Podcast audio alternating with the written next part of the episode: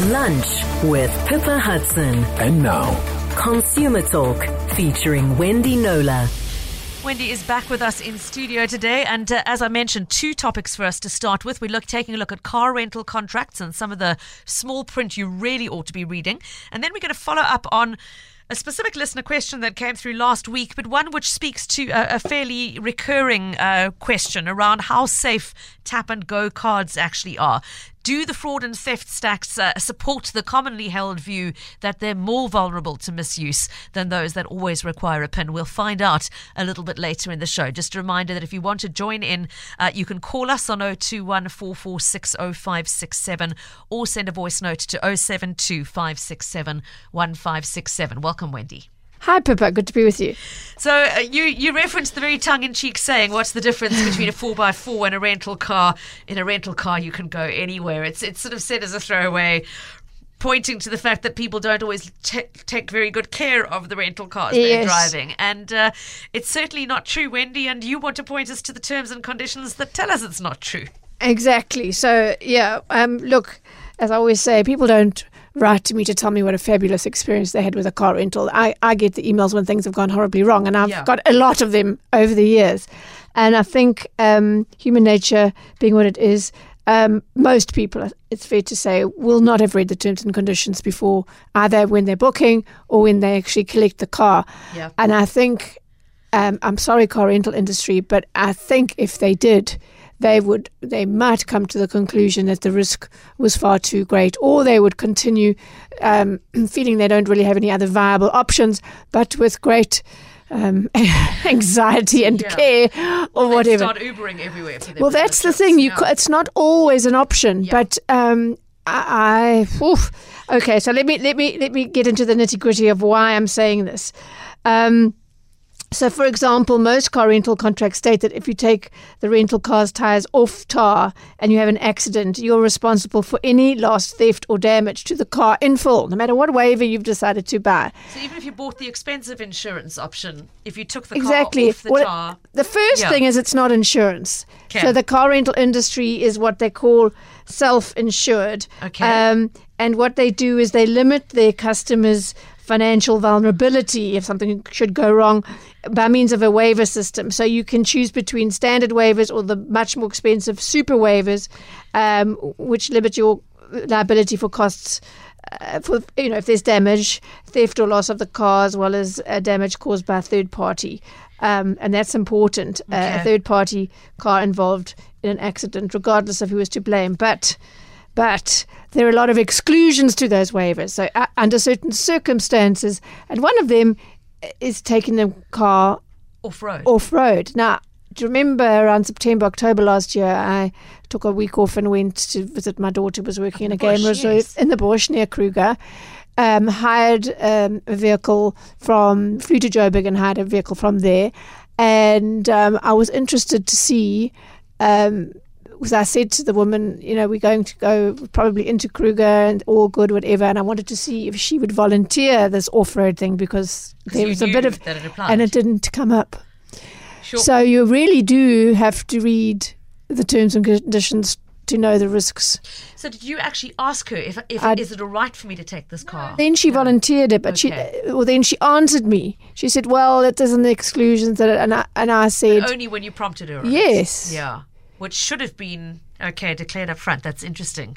So, I, oh no, how would we do something like yes, it's okay to take a crew, whatever. You know, it's it's within the borders. You need special permission if you're taking the car outside of South Africa, which is understandable. Yeah. And then I said, but uh, the waivers. What about the waivers? And then she said, uh, yeah, dirt road. And I said, well, don't you think you should have warned me of that? Instead of waiting for me to specifically ask about dirt roads. Yeah. It was that kind of conversation. Sure. these company people hate me because I, I, know all the pitfalls thanks to all the people that have shared their experiences with yeah. me over the years. So, okay, so that's that's the first thing. Um, so so yes, as you say, there, there's a there is a, a widely held misconception that um, when you they, people call it um, insurance, it's actually this waiver system, and they think, well. Um, I'm covered. covered Although the vast majority of people stick with the standard waiver, which is what is the default on a contract. Yes. And then it's up to you to, to actually choose the super waiver. And it is a lot more. Um, It is a lot more, and it can add considerably to the total cost of your car hire. I obviously, given my line of work, always take it. But as I say, the real uh, devil in the small print is what circumstances neither waiver will Would apply. would apply to. So. Um, Okay, so this is really what we want to flag that there are a set of circumstances in which even if you took the more expensive option, um, it doesn't matter what ha- uh, what cover you thought you'd opted into. If you behaved in a certain way with the car, it's all null and void, and that can be catastrophic in its financial consequences. Wendy, you've already mentioned going off tar. Uh, Okay. let's start there. Okay, so so yes, so um, it depends on the contract. Um, some say that the, the waivers don't apply at all. Um, others, you know, will make you um, say um, say double, pay double the waiver, that kind of thing. But it's it's a lot more expensive. And speaking of the waivers, with a standard waiver on a sort Yeah. of standard car, you're looking at still being liable for around 18, 90,000, 19,000 rand on a budget car. Um, if you pay um, for the super waiver, much more expensive, um, you could uh, you were looking at more like four and a half thousand. So it's sort of a quarter, much much amount. less. So but of course you pay more for the waiver, but you Yes. get get a lot more. Okay. cover. So so so there's going off tar. Um, there is, um, or and, and some even say any unsuitable road, and that's quite um, open Gosh. to interpretation. Now, hang on a second. An unsuitable South road Africa? is virtually every road Yes, in exactly. at the moment. I mean, how Yeah. do you quantify that? Damage caused by water. So if you drive uh, flooding and you drive Yeah. through um, a, a pool of water, dust storms, potholes, any damage to the cars, undercarriage, not reporting an accident or theft to the company in time. So you must always look at that. One of them is you've got to report it within three hours. Oh, my goodness. I know.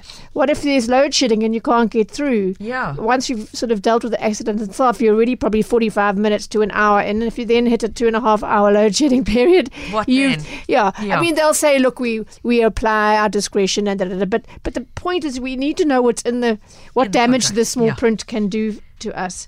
Um, in the case of Dollar Thrifty, they make their customers liable for double the excess payable to on the standard waiver. So you're looking at around forty thousand rand on uh, on average. If the if the client is in an accident and the car is a write-off, if the car is involved in a single vehicle accident, that means there's no contact or di- direct involvement with another vehicle. So you hit a the center uh, barrier in a, on a freeway, you bang into a tree, whatever. Something that doesn't involve Yes, another driver, in other words. Yeah, Exactly. okay. Um, or if the car was stolen or hijacked. Wow. So the car, you, you're a victim of a hijacking. You're in for double the standard waiver. Now, interesting that you know so this- these are terms from Dollar Thrifty. I've just this minute received an email from Alan in Belleville, uh, Wendy, Yes. uh, saying I'd like to share a very annoying experience I had with Dollar Thrifty in Windhoek about a month ago. Uh, Alan says I paid for the extra windscreen and tire damage waiver at approximately 750 rand for the three days I was using the car, and sure enough, woke up on the second morning to find a flat tire in Swakopmund. I called the call center, who advised me to pay for the repair or replacement at any tire dealer, and they would refund me. 1800 Rand and almost a month later, and I have been totally ignored except for one email stating that they were sorry for the delay, but that payment would be made ASAP. And it's now a month later, and he still hasn't Wow. received any payment. Um, he's welcome to email me about that. well, I've got his mail. I'll, I'll send it straight on I'll to forward, forward Yeah. it to me. Um, and the other thing about that, and it happened to a colleague of ours a couple of years ago before lockdown, is that um, they took out that extra, she and her fiance took out that extra cover on wheels and whatever, but Mm. it didn't cover rims. Oh, gosh. Um, only the rubber no, it didn't cover. Sorry, I think it was wheel covers. It was Mm. a budget car with wheel, and those were stolen. No, sorry, the policy doesn't cover that. So Only there the again, tyre. yes. So there again, check. You've got to check the small.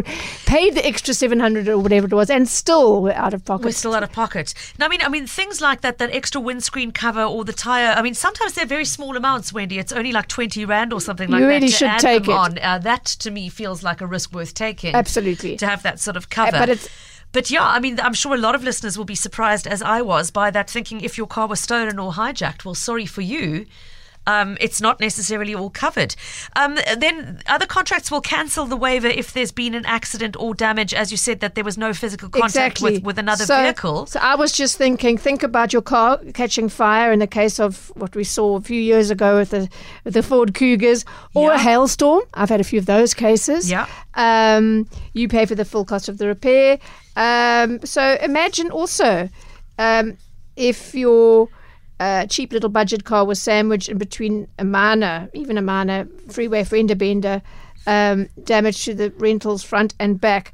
Yes, you would be covered because that's other vehicles, but you're in for minimum four and a half Wow. thousand rand, which would be, well, I suppose in some people's cases that would be what you would pay in your own car for your own um, uh, excess. Yeah. But um, if, sorry, you'd be in for a lot more unless you got the super waiver. If you were a super waiver, it would be about four and a half. If you weren't, you're looking at close to 20,000 rand, Oh, which is a risk that most people who have car insurance wouldn't sort of cho- choose to take, on I don't think. Yeah. Yeah. Um, then it gets more serious. If you're found to have been speeding, ignoring road signs, or driving under the influence, you're also liable for the full cost of repairing or replacing the car in most cases.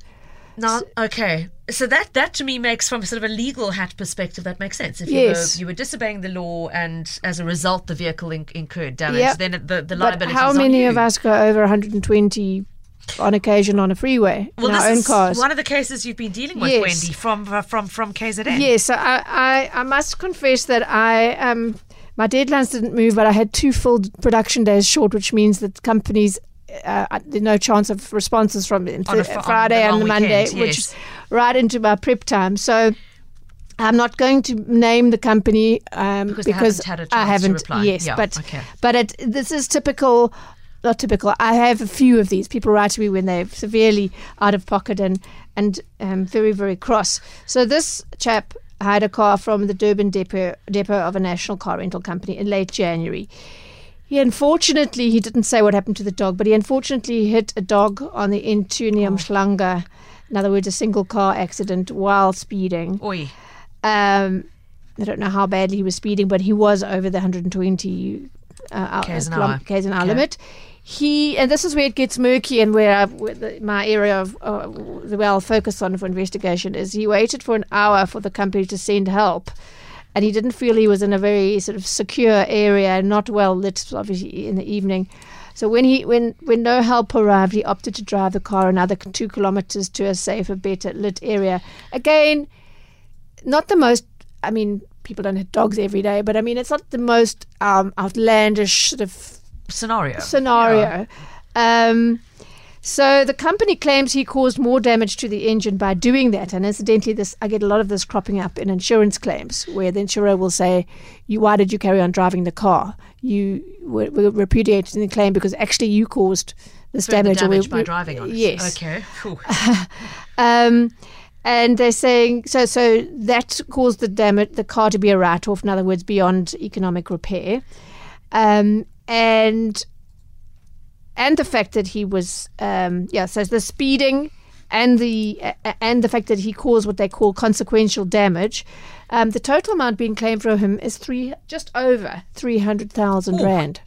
Three Wow. hundred thousand rand. Replacement of a car that's Exactly. Right off. Yeah. Sure. So, yeah, it, I mean, thinking about this, it's true that about two thirds of the cars on South Africa's roads are not insured. And so, obviously, those motorists take risks every day, especially if they don't, you know, the ones that don't even have third party insurance. But if you're hiring a car from a rental company, it's going to be almost new. So the value will be fairly high.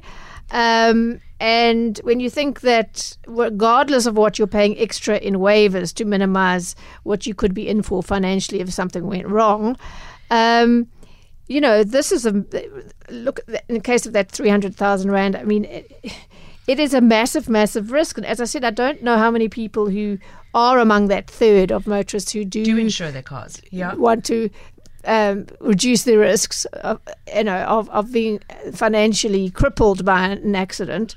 Um, yeah, I just think, uh, I don't know, the, the car rental companies won't like this at all, but I think it's imperative. I- I'm a, I'm a consumer journalist. I have to tell people to read the small print. And Yeah. if you read the small print of a rental contract and you consider the stuff that goes on on South African roads, uh, and you're not among those it'll never happen to me kind of people, Hmm. then you know you just must make uh, an informed choice, know what the risks are, know what you're in for, and then decide. Well, it's a risk I'm willing to take, or make another plan to get from A to B.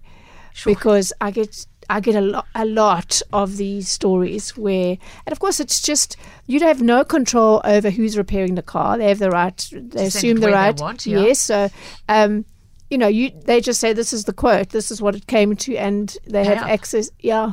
Yeah, sure. 300,000 Rand. Okay, sure. Wendy, let us know what becomes of that claim. I'd be interested to hear about that argument that the the person, by carrying on driving another two kilometres down the road, is, is Yes, I'm liable definitely of that. going to That's follow the on- I'd be interested to hear. Yes, Yeah. because had had he got, I mean, I think waiting over an hour in a place where he didn't feel safe. Is that a reasonable expectation In? South Africa, uh, um, it's it's. I would say it. it It's taking on risks most people would Yeah. move would have moved the car. Yeah. So uh, if I could get that three hundred thousand down a bit, um, that well, that's my aim. I don't. I mean, obviously, he's going to be liable for a lot of it, but he was Okay. speeding. He admits he was speeding. So to be continued on that one. The last thing we need to talk about is the checking of the vehicle when you return it. And we've got a WhatsApp that's just come in on that of that. subject. Wendy, I'm looking at the clock though. We're about to go to news. So what I'm going to do is just hold, hold there for now. And after 2.30, the person who sent that message about the, the, the invoice you've just received for damage that wasn't there when you handed in the car, we'll get back to that part of the conversation. If anybody else listening has had recent experience with a claim on a rental car that surprised you or shocked you or where you were held liable for something you thought really should have been covered because of the waivers that you'd taken out, we'd love to hear from you. The one thing we haven't spoken about yet, Wendy, we've spoken about the waivers that you take out before you drive off in the car. We haven't spoken about the importance of checking the car and doing a proper Okay. walk around when you return the vehicle. And here's the reason why it's necessary. Hi, Pippa. We recently got an invoice from Europcar for 5,200 Rand for two tiny dents on the rental car roof and door. The thing is, upon return, we checked the vehicle thoroughly with their employee numerous times before handing it back. They claim it was unseen when returned. Any advice? Oh, I would say Nice sorry. try. Exactly. I've covered so many of these, and that's why I put it in the prep to Yeah. talk about because it's the it's the scenario that um, I get written about. That sounds terrible. It's the scenario which people write to, about To write to me most, about the most when it comes to car rental. Yes. So, so certainly in that case, um, I mean, I would always say don't just dump and run because um, you need to be sure um, and have a conversation with the person that says this was here and it wasn't here with the when you check the car out. out, yeah. Um, if if you but so if this this listener did the checks and nothing was found by them or the other person, well, I'm sorry, the, the risk is theirs. The, the, I mean, Yeah. If your employee walked around the car and didn't note damage, you can't turn around No. days later and say there was damage. Because it could have Yeah. happened as the car was driven around the corner. Exactly. Or with the next Yeah. rental. It is not okay. That is uh, taking a massive chance. 5,200 Rand. Okay, Sure. so here's the advice. Yeah. Before it starts, before you. Yes, Pippa, No, what did you just want to made me remember my last. I haven't rented a car in years, Wendy, but the last time I did, I filled it up with petrol before I returned it, and they charged me for a tank of petrol. And I was able to send them my slip to say, "There is the petrol station at the airport. Please note the time five minutes before I returned the car. Try again." And that bit of admin on your part, Um, yeah, I know unnecessarily it was a pain, so. but yeah, I Yes. had the proof with me to show it. In a case like this, you know, you've got a document that you sign um, to say that you've returned the car in and that the inspection's been done. And I always say, take yeah. anything you sign and you don't get a copy, take a photograph with your phone so that you have proof of what was agreed to Yeah. at the time. So it starts when you take the car. Um, don't assume that you know they'll give you a little thing and a couple of crosses they might mark a little dent or a scrape. A scratch don't assume that's everything. So be that annoying person that I always am because I've had so many of these Yep. cases. Um, avoid t- taking the car um, in bad light. In winter, it's quite hard if you're going on business and you for early the next morning and you're arriving in the in the evening, late afternoon. It's quite dark. Yeah. Um, you can miss a lot, but then use the again use your phone, use the, the the flashlight, the torch on your phone, and have a good look. I have on several occasions, more than not. Found extra things that weren't Wow. on it. Take allow the time for this because it's less time and effort than trying to fight it afterwards. So so do that. Check thoroughly. Stand on the on the door sills and look at the roof. Okay. Because I've had people um, um, who have been charged for hail damage that they Gosh, swear okay, wasn't, wasn't there. there. I only I won one of those cases by actually getting a meteorological report and saying there was no hail in that area Wow. anywhere in that week. No, I mean it's ridiculous. This is the lengths you go to. Yes. Sure. Okay. So, so do that, and um, you'll find in some contracts. Um, I think last time I did a story in this Bidvets, Bidvest, that's a big rental company's contract states the onus is on you to inspect the vehicle immediately upon delivery to ensure that the vehicle is free of any defects and is not damaged and or scratched. They actually tell you to do that. yeah. Um, Hertz's contract requires customers to ferret around in the boot as well and goes far as making sure that the jack works. I mean, really. Or that the spare wheel is there, Peter. Yes, is that's- that's easier said Sorry, not than the Peter. done in the jack. Okay, somebody messaging me to say make sure your car actually has a spare wheel. very good advice. I had to pay three and a half thousand rand for a wheel that wasn't Yes. in the boot when I returned a car to I've had that a couple of times too. So that's yes, I should have added that to my advice. I've done so now. Um, and then, of course, when dropping the car off, don't just drop and run. Uh, make sure that the person comes to you with the clipboard, and um, I always say. Um, can you please sign? Everything's in order, and then I take a photograph with my phone. As I say, I'm only that um, astute because of the cases that I've dealt over many years. Yes. When it's so important to add, it's, I mean, so often you're returning the rental car to the airport with one eye on the clock trying to catch a flight.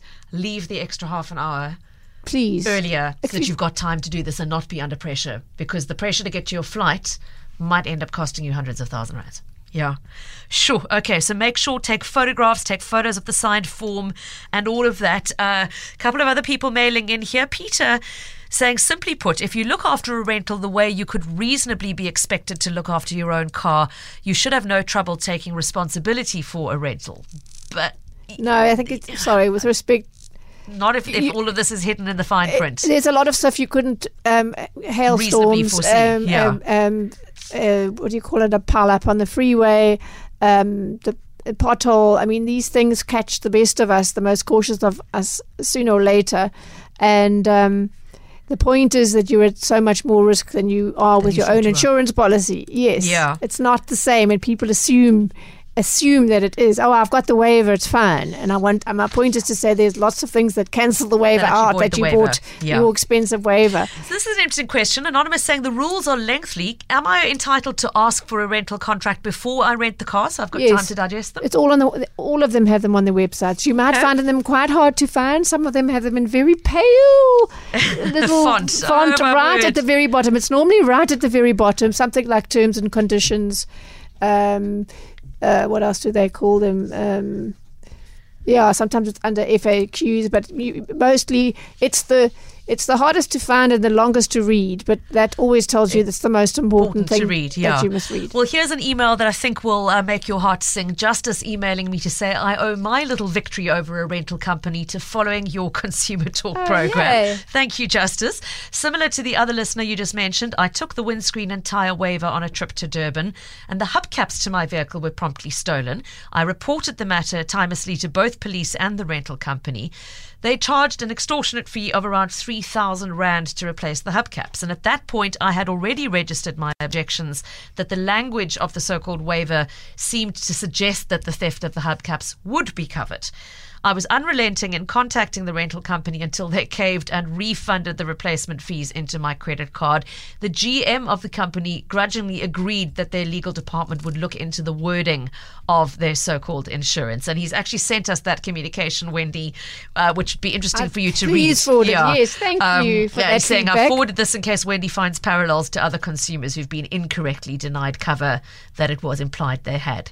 Very Hmm. interesting. Well, Justice, well done for not rolling over and caving, and thank you for letting us know the feedback on that, one. That other case that I covered, they specifically did exclude. I don't know what the wording was, but the, the, the theft in this case was were the wheel covers on a budget car, and yeah, they it was it- specifically Yes, explicitly excluded. excluded. Okay. So that's still that's probably the most likely thing to happen. I don't know if it's more likely than going through a pothole and having Yeah. a. I don't know what's more likely, but it, it happens a lot that those you just have to look at those little budget cars on the road to see how many of the covers are missing. Oi, okay. Yeah. Very interesting talk. Thank you, Wendy. Some very important uh, reminders there. And uh, we're going to take a short break and uh, come back with the, the update on the tap and go cards. But if you'd like to continue contributing with your experiences on the car rental contracts, we're happy to take more of those con- uh, WhatsApps as well. You can send a voice note to 072 567 1567. Cape Talk. Consumer Talk. WhatsApp on 072 567 1567. Right, just before we move on to the tap and go cards, we've got a caller in uh, on the line from Retreat with a question about car rental contracts. Sydney, good afternoon. Uh, thank you. Good afternoon to you, Papa. Uh, thank you, Wendy. Briefly, I just need to know when that something do go wrong and happen with a car that you rented. Um, are they supposed to send you three quotations? And also, are you allowed to get your own quotation? Uh, thank you. Thanks for the very important question, Sydney. So, I mean, Wendy, you, you referenced earlier they'll they'll they'll hit you with the damages. Are you allowed to challenge those damages and get an, another assessment, or No, they, they, they. I've seen, I've had a few cases where the person said that is an outrageous fee, whatever, and they, they say we use, we have to, um, you know, maintain the, in- the integrity of our fleet and da da da, and we use only these basically tried and trusted service providers, and yeah. that's it, mate.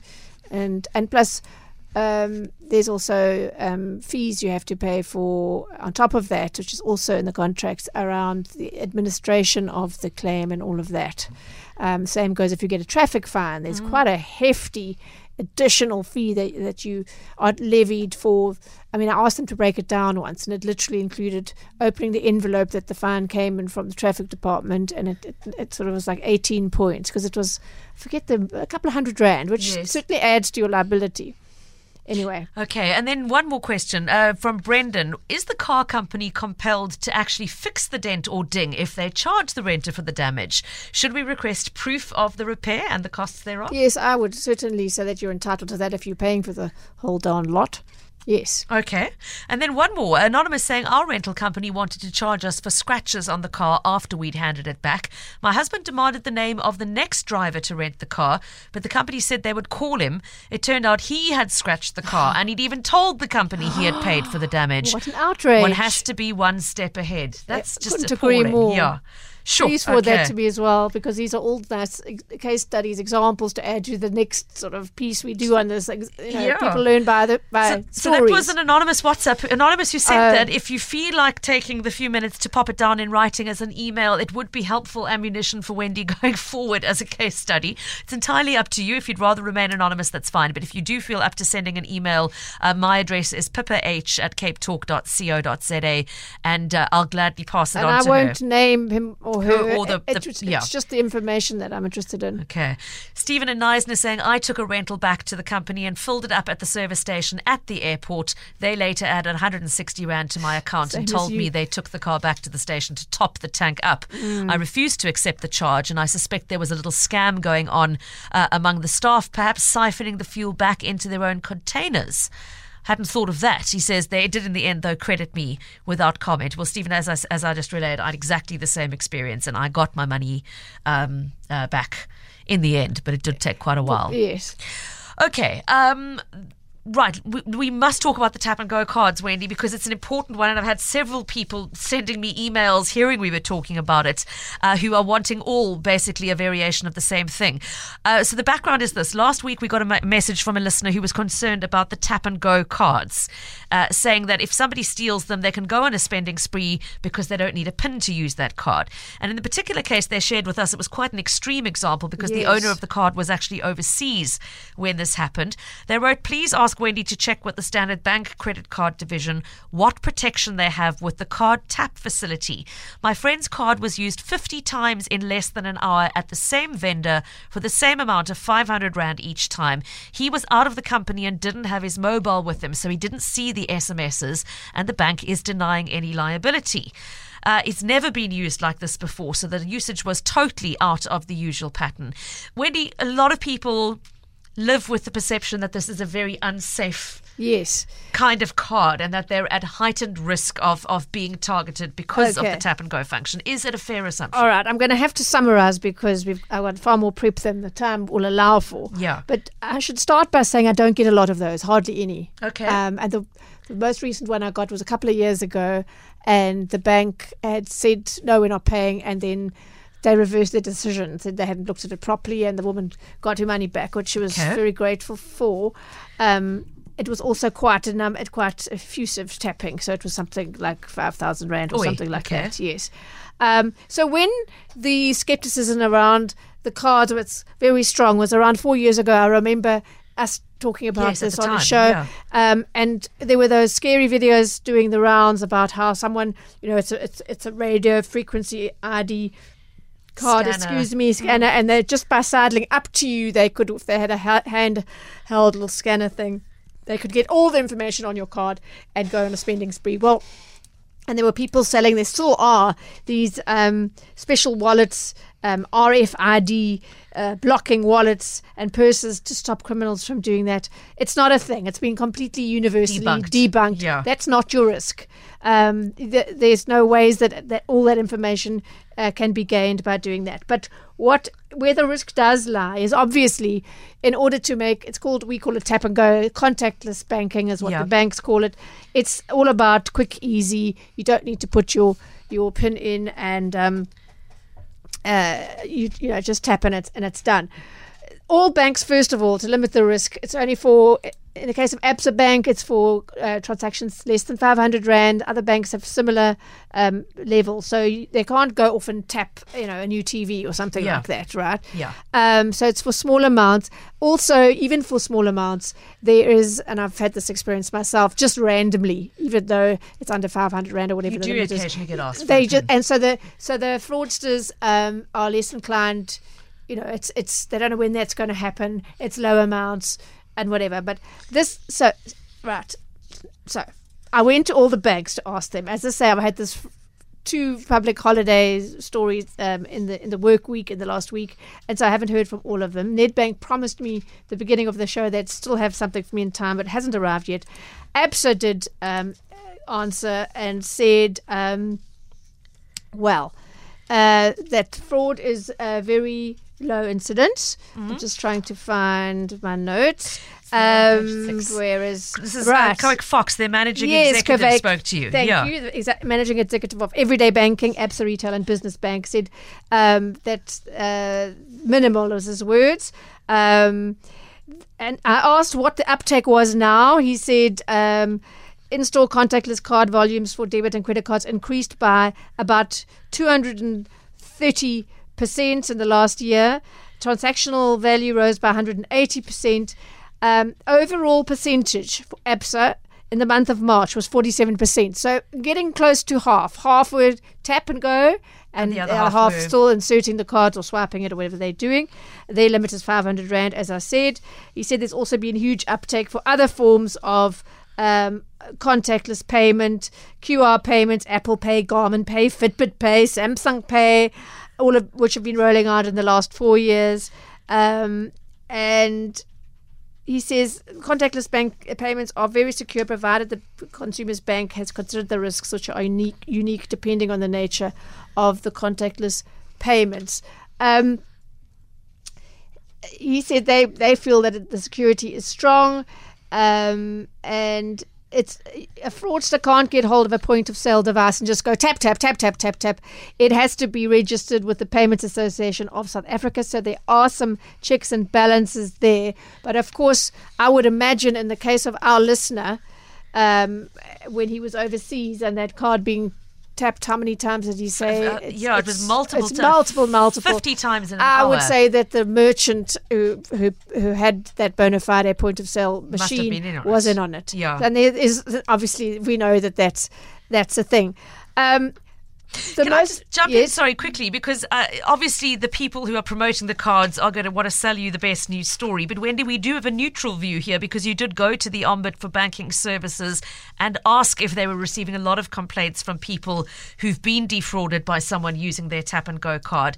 Um, what did the Ombud actually say to you? Okay, so sorry, I'm all over with my, my notes, so I've jumped back to, to middle of page five in our in our precursor notes, right, Wendy. thank you spoke you. to Eric, Yes. Edric Beitendorf. I did. Edric Beitendorp is a is fantastic with statistics. He's the Ombud for Banking Services um, manager of data information and ops, so he should be. He says um, we, it's not a huge source of complaints, even though they don't uh, so much that they don't have a separate category for it. But speaking to his adjudicating colleagues, he said in the past year we've dealt with about twenty to thirty complaints. So that in itself will tell you these are people who would have been defrauded um, and complain to the bank and f- sorry via down. someone using and being turned Yeah. down. Then they go to the ombudsman.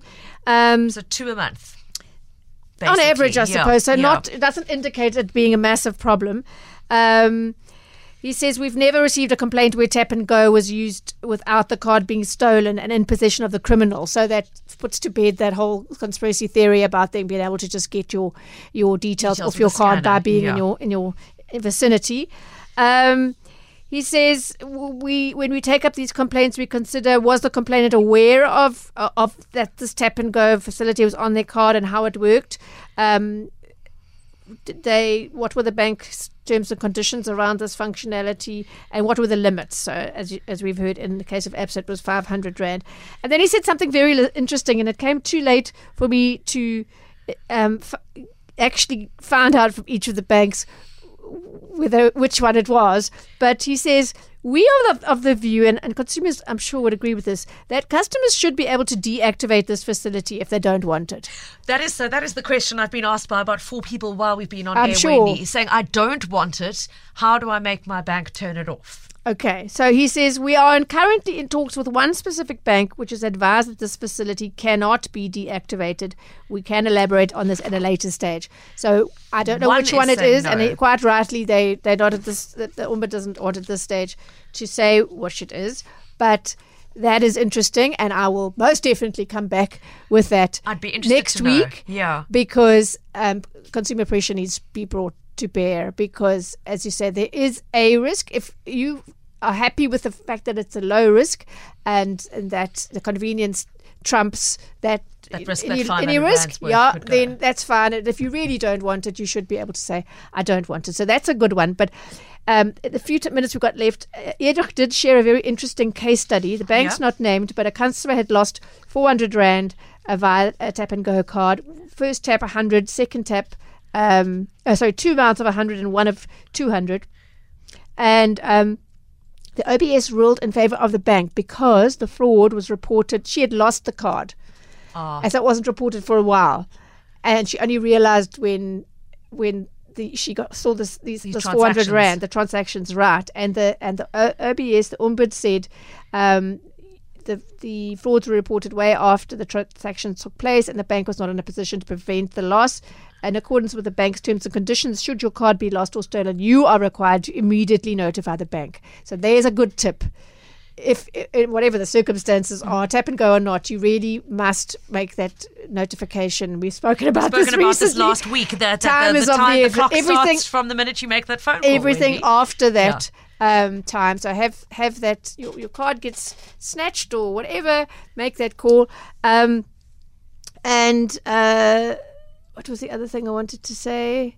Yes, so mainly that that that um, the onus is on you. Um, uh, what I wanted to say was in the, the case that that prompted this discussion um, around that multiple tapping, while the person was overseas, they wouldn't have been in a position to do it. And I think that's an extenuating circumstances. And given the amount involved, I would and very much such an obvious, yes, unusual pattern of expense. yes, Yes. I, I would very much like to investigate that with the bank and see what can happen there. But the to be con- the other to be continued, and it's a big one, Yeah, is which bank? allows you to turn And- it off and which doesn't. Yeah. Yeah. So look, the person who sent us that message about your car, your friend and his unfortunate experience while he was out of the country, it came through as an, an anonymous WhatsApp. So we Oh. don't know who you are or who your friend is. If you would like to tell them uh, that Wendy is prepared to dig into that case on their behalf, you are very welcome to connect us. Uh, the easiest thing to do is probably to email me on pipah at capetalk.co.za and connect us, and Wendy will gladly look into that. Um, I can leave you with some uh, little degree of good news that load shedding is being scaled back to stage three as of 10 o'clock tonight. Will remain in force until Friday as Eskom works on returning more units to service. That is the breaking news. Load shedding goes back to stage three at 10 p.m. And Wendy, perhaps we could add that. Um, if anybody listening has had the experience of asking your bank to disconnect the tap and go functionality and would like to let us know what they told you, I am open to those emails as well. Uh, pippa h at capetalk.co.za. Uh, it sounds, by, by the reading of what the Ombud said, it sounds like there's one that says, no, we don't do it. And they don't which- feel that that's okay. And that's a, a Yeah. very That implies that the important in rest are itself. doing it, though, Yes, it me. does. Yeah. It does. So that's you know, um, ask your bank if you don't want it. Um, ask for it to be. If you, I mean, if you're not using it anyway, you might as well reduce your risk on that. Um, and uh, yes, definitely to be continued next week. Okay, thanks for that. Wendy, as always, thanks for the work you do on behalf of our consumers and uh, chat again next week, Wednesday. You can reach out to Wendy on consumer at knowler.co.za, spelled K N O W L E R, or look for her on Facebook, Wendy Knowler Consumer.